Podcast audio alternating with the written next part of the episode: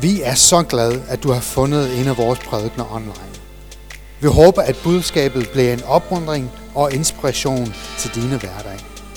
Er du glad for det, du hører, så hjælp os ved at abonnere til vores kanal og del det med andre. Husk, du er altid velkommen på vores gudstjenester hver søndag kl. 10.30.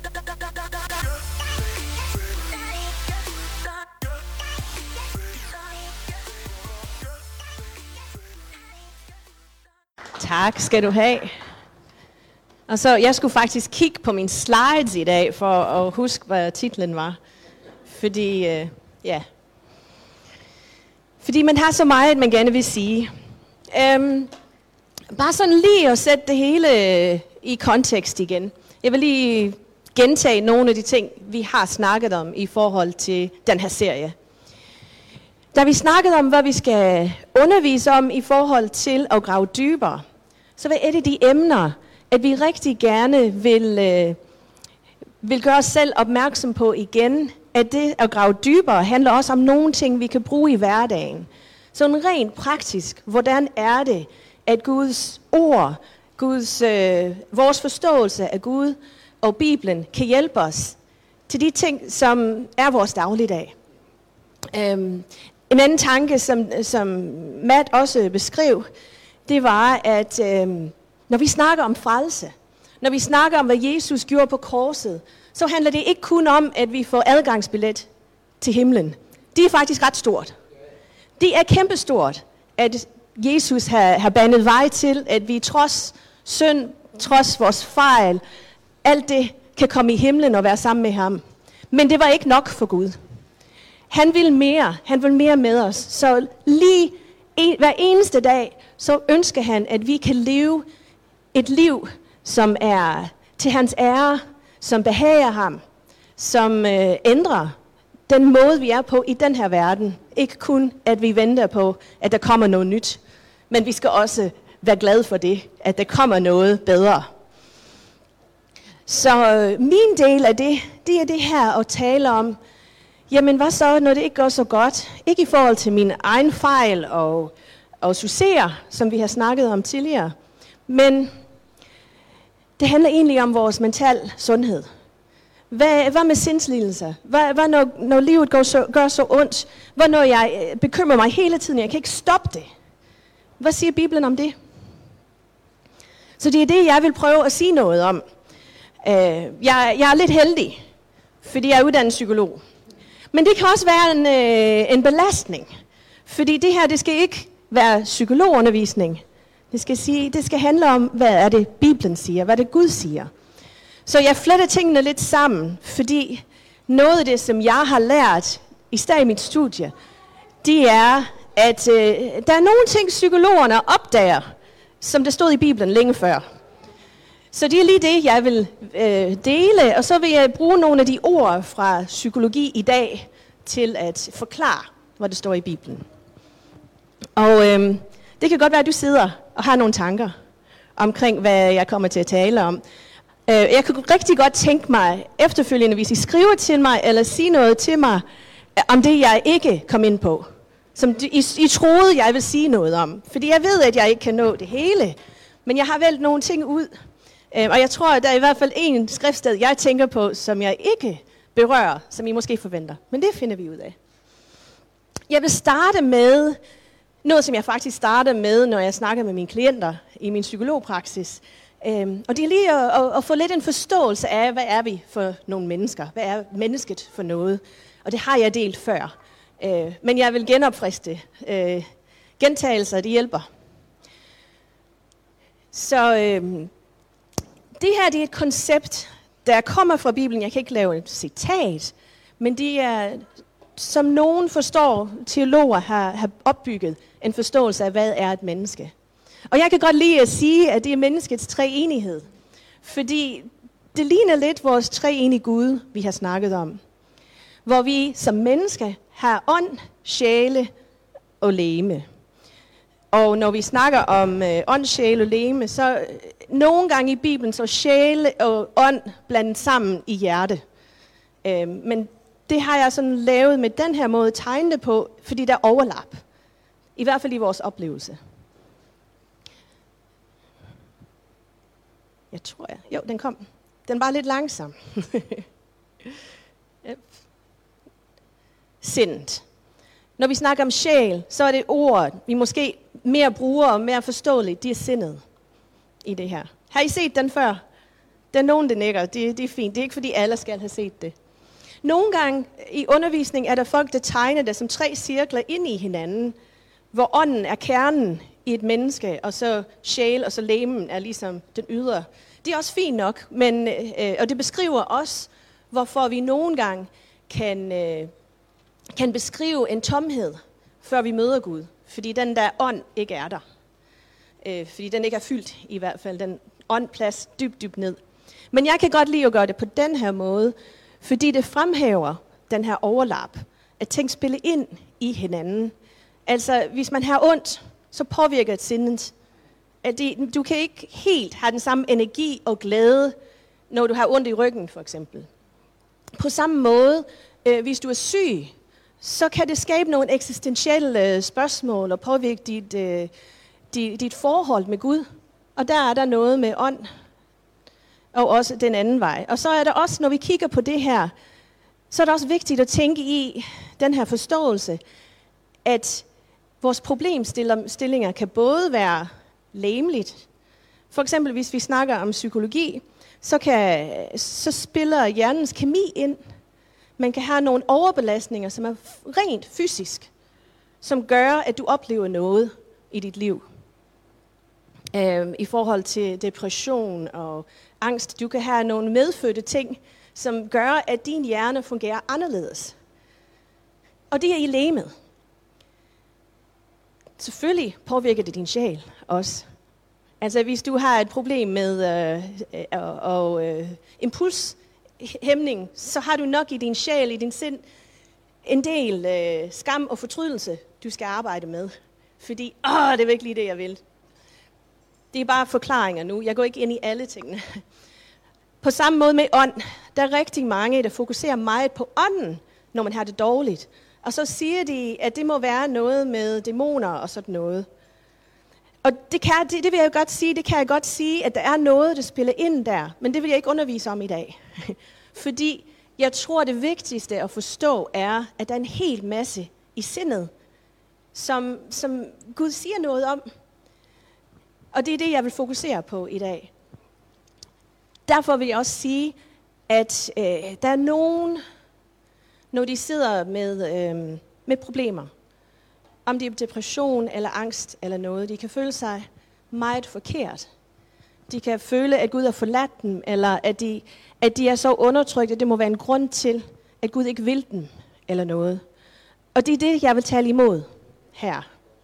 Det er så vigtigt at have den her tanke om, det kan være noget i mit hjerne, som har lidt funktionsfejl. Det kan være noget, som påvirker mig udefra, men det behøver ikke at fylde det hele. Fordi vi kan arbejde med den del, der hedder sind, og det er det, jeg vil fokusere på. Hvis man er nysgerrig på det andet, så kan jeg også sige noget om det. Men i dag er det sindet. Og sindet, det her det er så fra psykologiens verden. Øh, vi deler sindet op i tre. Det er vores tanker og vores følelser, og så vores motivation eller vilje. Øh, kan I genkende det? At nogle gange det har man nogle tanker og nogle følelser, og så kan man skubbe dem væk med sin vilje. Eller man kan have motivation for at tænke anderledes, eller føle anderledes på grund af noget kærlighed, eller øh, noget på arbejde, hvor de siger, det må jeg altså gøre noget ved. Godt. Så det er lidt som baggrund. Og det er den her, jeg vil øh, sige nogle ting om. Og jeg har tre punkter. Er det ikke dejligt? Jeg elsker tre punkter. Øh, de har nogle underpunkter, så. yes. Så når man har de her billeder i hovedet, så er den første ting, som jeg vil sige kan hjælpe i dagligdagen, det er at forstå, hvordan de her ting spiller sammen for dig. Forstå samspillet mellem ånd, sjæl og læmet. Jeg vil ikke sige, at man bliver fuldt forståelig, men man kan begynde at forstå, hvordan man selv man fungerer. Øhm, når du mærker dine følelser eller tænker på tanker på grund af det her samspil, mellem ånd, sjæl og læme, og følelser, og, øh, og tanker, og motivation.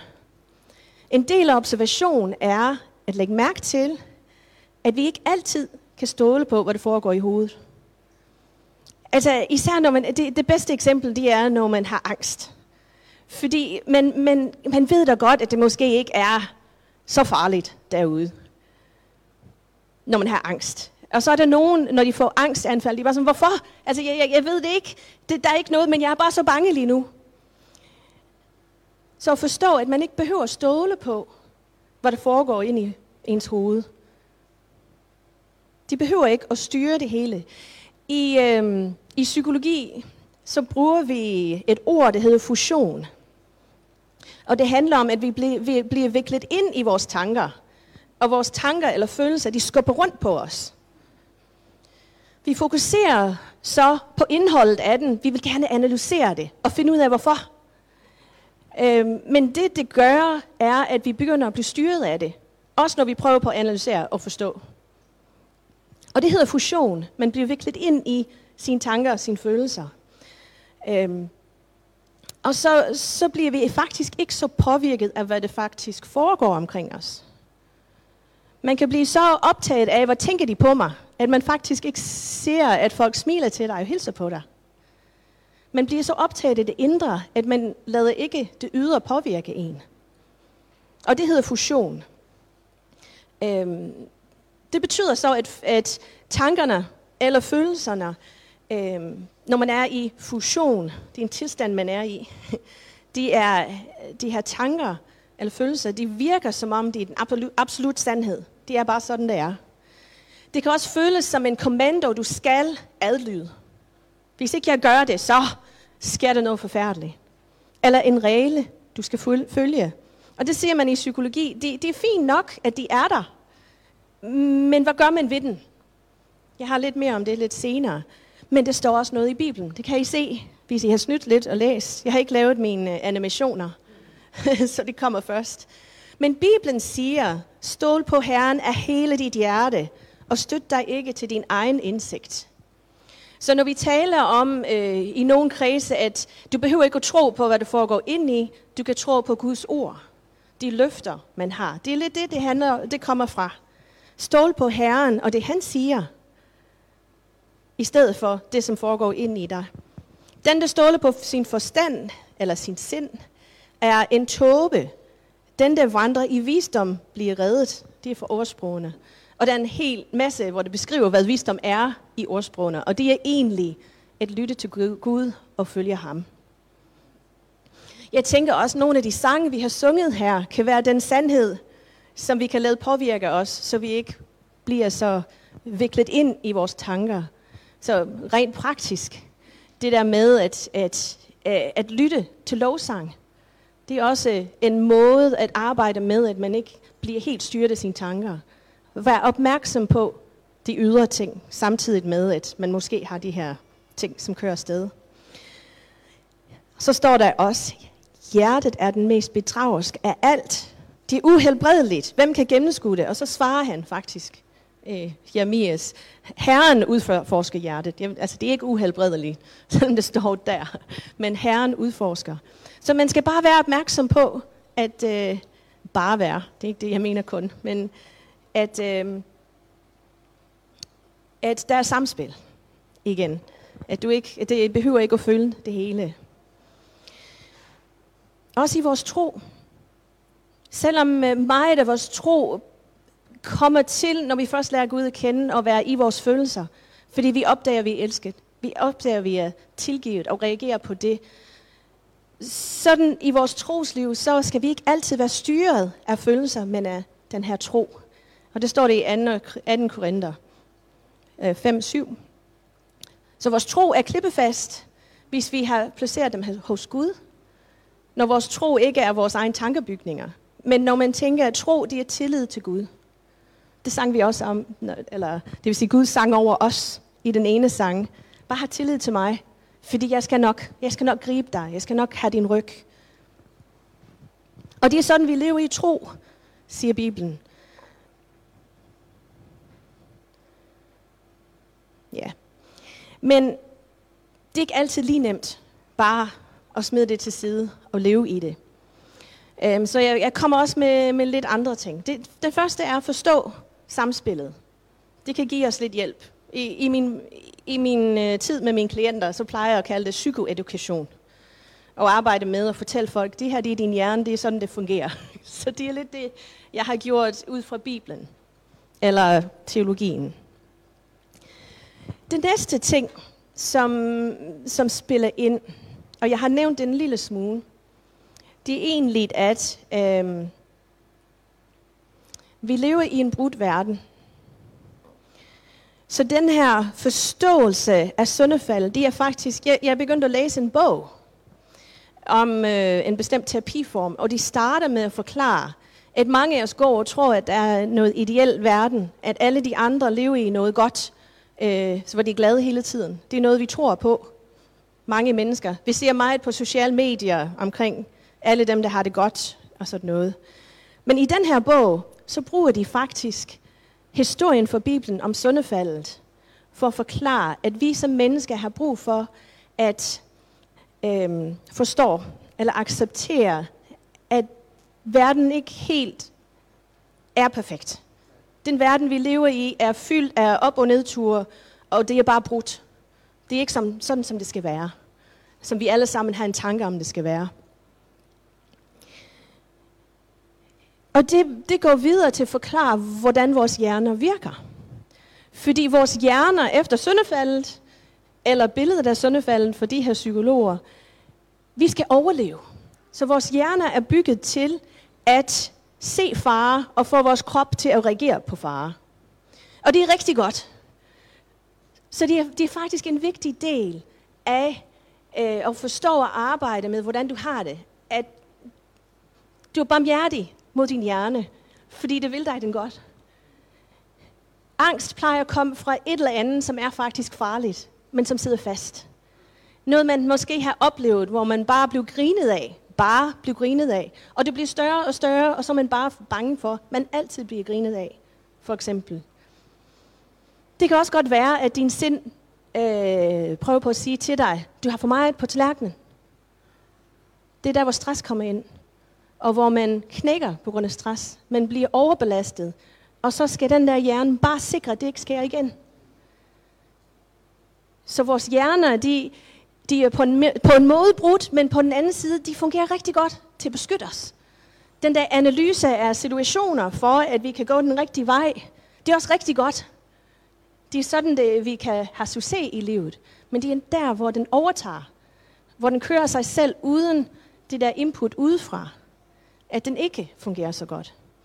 Så det er ligesom en, en del af en, øh, en måde at arbejde med, når man har det skidt indeni, eller for, for bare at fungere bedre, at acceptere, at sådan er det, og være barmhjertig mod dig selv i forhold til, din hjerne vil dig det godt, men den skal lige, lige her i den her situation, passer det ikke så godt, den måde jeg ser verden. Og det er accept, at vælge at påtage sig en åben, nysgerrig og modtagelig holdning til de interne oplevelser, tanker og følelser og sådan noget. Også når de er ubehagelige. Fordi når man begynder at prøve at skubbe dem væk, og bruge for meget tid på det, så kommer man ind i den der fusion. Så nogle gange er det en god idé bare at sige, okay, jeg er faktisk ked af det. Og sige, og jeg kan alligevel gøre det her. Jeg kan godt tage min kederhed eller min social angst med, fordi jeg vil faktisk gerne noget. Acceptere, at den kommer med, kan faktisk hjælpe med, at det ikke fylder så meget. Og også tænke på, det er faktisk godt, at du gør det, fordi det er rigtigt nok. Da jeg var barn, så kunne jeg faktisk godt få tæsk af den store dreng, hvis jeg gik den vej. Ja, det kan jeg godt huske fra den gang. Den tager jeg lige med. Men det behøver ikke at styre det i dag. Der står nogle eksempler i Bibelen. Min første er her.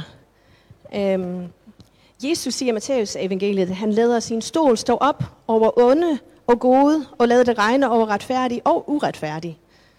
Slemme ting sker for gode mennesker. Vi behøver ikke analysere og sige, hvorfor. Det, det er bare en del af livet nogle gange i en brudt verden. Jytte fortalte om sæsoner. Prædiker 3. Altid have en ting, en tid, en tid til at græde, en tid til at le. Man må gerne være ked af, at man har mistet noget. Om man er blevet fyret, så er det også okay at være ked af det. Om du har mistet fra mit liv, om jeg har mistet mit barn. Man må gerne være ked af det. Det er okay. Men der er også en tid til at le. Jeg har faktisk hørt folk, som... Øh, der, jeg tænker på en, en, en dame, der sagde, ja, jeg mistede min mand, og det var alt for tillid, men Gud har frelst mig, og jeg er slet ikke ked af det. Det kan godt være, at Gud overnaturligt gjorde noget der, men jeg tænker, at der er også en tid til at være ked af det. Der er en tid til at holde klage og sørge, sørge, og en tid til at danse. Så det må I gerne notere jer også. Der er også en tid til at danse. Så ja, jeg, jeg kan give nogle tips. Men det her brudt verden, det handler om accept, om at erkende, at verden ikke er, som den skal være, som jeg sagde i starten. Og faktisk, en af mine yndlingssteder i Bibelen, det er Hebræerbrevet 11. Og der, der er der sådan en hel oplistning af alle de, de folk, som er troshelte, hedder de. Og der står der, hvad var det, de havde til fælles? De har til fælles, at de døde uden at have fået deres løfte opfyldt. De havde kun set og hilst deres opfyldelse frem i tiden. Jeg læser det ikke øh, ordret, kan I se. Men de bekendte, at de var fremmede og udlændinge på jorden. Men de, der siger noget sådan, giver dermed til kende, at de søger et fædreland. Og det er der, hvor frelsen er i fremtiden. Det er der, vi venter på, at det bliver godt igen. Det er der, jeg venter på at se min lille dreng igen. Ikke også? Så man har begge dele. Man kan godt stå i sorgen og i tvivl i forhold til sin tro, når man tænker på, jamen der kommer en dag. Og der bliver det bedre. Lige nu har jeg min sorg med. Lige nu har jeg min angst med. Men der, der bliver det fjernet. Så er det ikke så farligt at have det. Fordi det skal ikke i evigheder styre. En anden ting, som jeg ikke vil fylde så meget, øh, fylde så meget, men det er faktisk, at synd kan forårsage ubehagelige tanker og følelser. Øhm, vi kan have synd i vores liv, noget personligt vil gøre, at vores tanker og følelser øh, er svære. Det kan man også arbejde med. Fordi hele vores væsen er påvirket af synden. Vores læme forfalder, svigter og dør. Vores hjerte ønsker det, der er syndigt. Der er en kamp, vi kæmper, og det skriver Paulus om, den her kamp. Jeg forstår ikke mine egne handlinger. Nu kan jeg ikke lige se det, jeg læser det deroppe fra. øh, det jeg vil, det gør jeg ikke, og det jeg hader, det gør jeg. Men når jeg gør, gør det, jeg ikke vil, giver mig loven mig ret i, at loven er god. Altså, så, så kommer man ikke det der, at man banker sig selv i hovedet, fordi det står jo i Bibelen, at jeg ikke skal gøre det her. Ikke? Men svaret er, at der er altid mulighed for omvendelse, og der er ingen fordømmelse i Kristus. Så det er rigtig vigtigt, at hvis din dårlige tid, når du får det svært i din hjerte og din hjerne, er, at du banker dig selv i hovedet, så er det her noget, du kan minde dig selv om. Erkende, at det er synd. Omvend dig, og så videre. Men husk, at det er ingen fordømmelse. Det er Gud, der er dommeren, så vi må heller ikke fordømme os selv. Og blive ved med at vende tilbage til Gud. Fordi synd er et problem. Og Gud skal nok tale med os om det. Men husk, hvis du har omvendt dig fra det, hvis du har givet det til Jesus, så er den der. Og hvis det er det, der plager, så husk det her også. Der er ingen fordømmelse, selvom jeg måske øh, lavede noget dumt, jeg, da jeg var fuld for 10 år siden. Det skal jeg ikke trække op igen, fordi det er korsfæstet. Det er egentlig det, der står.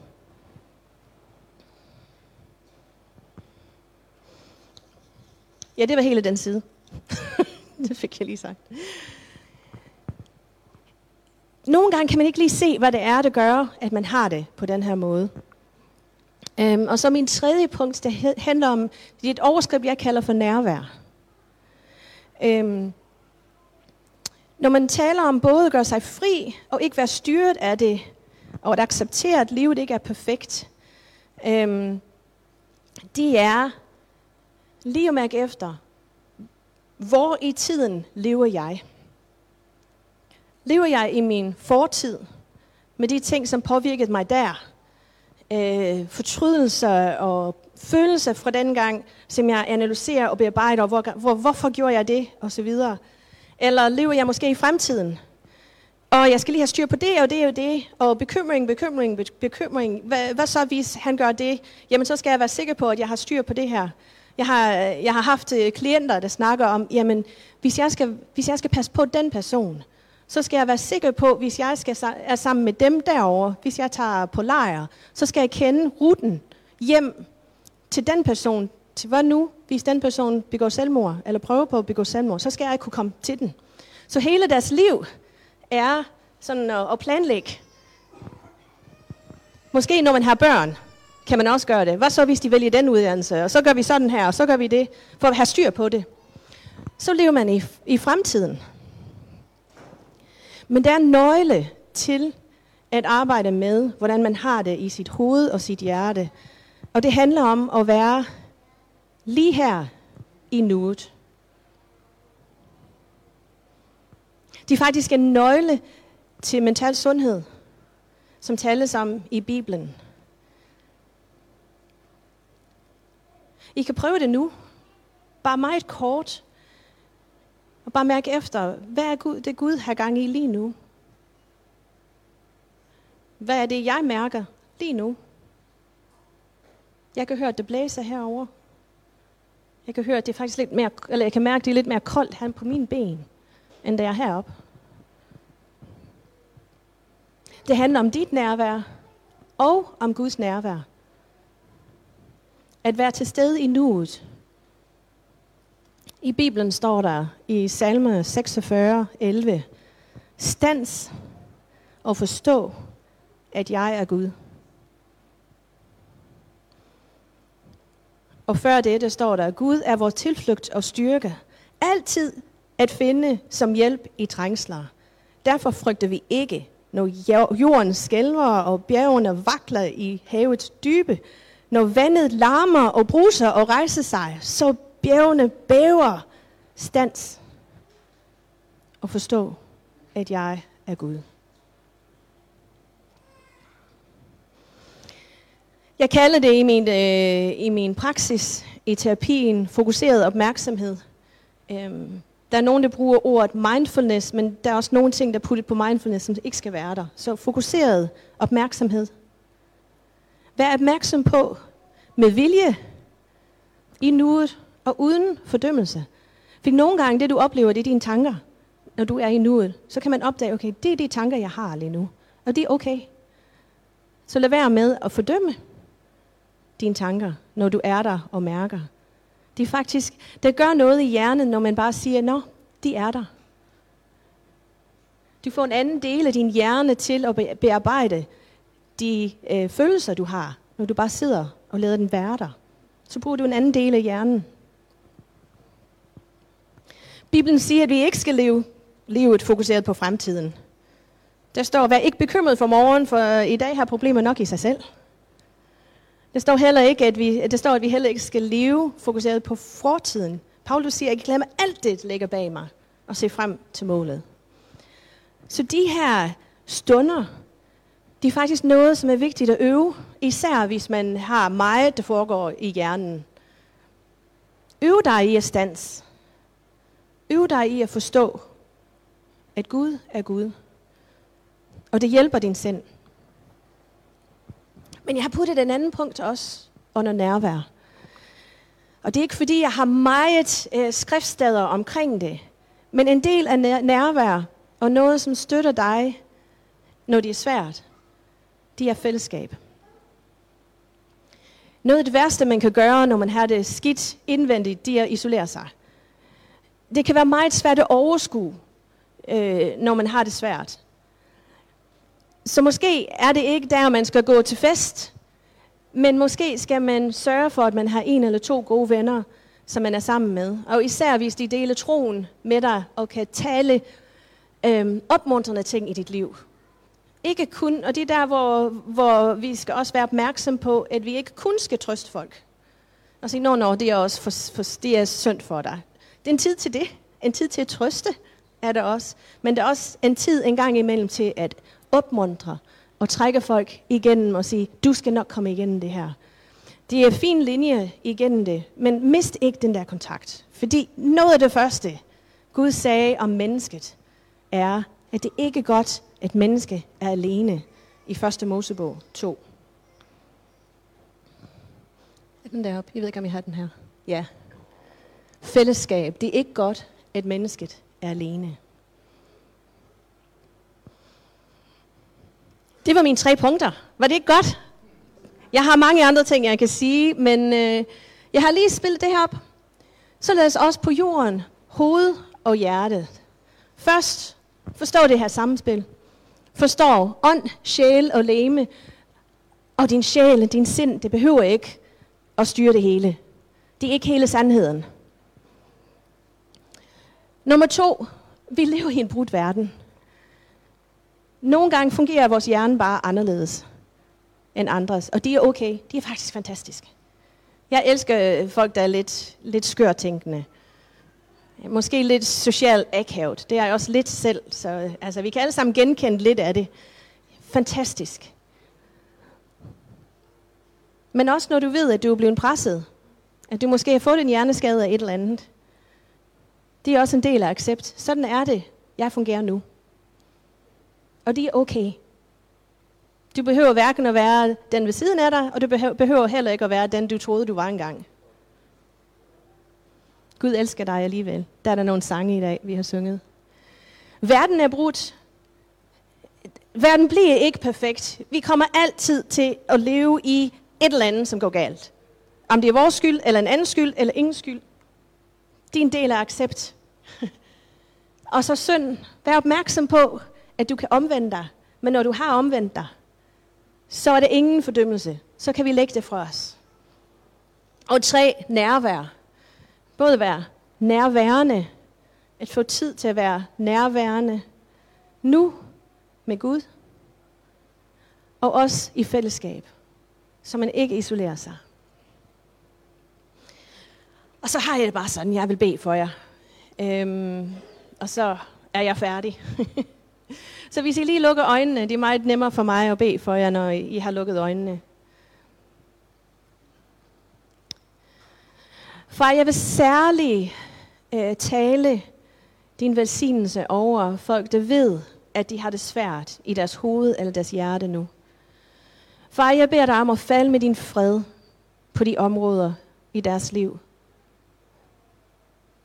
Jeg takker dig, fordi du forsøger os, du beskytter os, og du sørger for, at alt det, som sker, det bliver vendt til det gode. Og det proklamerer jeg over hver eneste menneske, som er herinde i dag.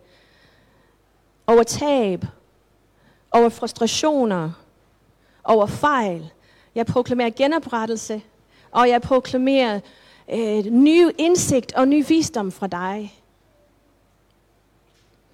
For jeg beder for, øh, at øh, vi kan øve os, alle kan øve os i du, du hjælper os til at huske at øve os i at være nærværende. At lægge mærke til, hvornår vi begynder at blive kørt lidt for meget af vores egen følelser og tanker.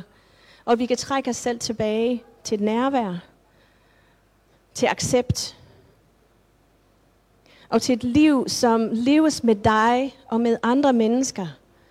Så vi alle sammen kan se, hvordan dit rige kommer til liv i vores liv, vores hverdagsliv, i vores menighed, på vores arbejdspladser, skoler og alle de steder, hvor vi går. Kom med dit rige, ske din vilje, som i himlen, som på jorden som i himlen. I Jesu navn. Amen.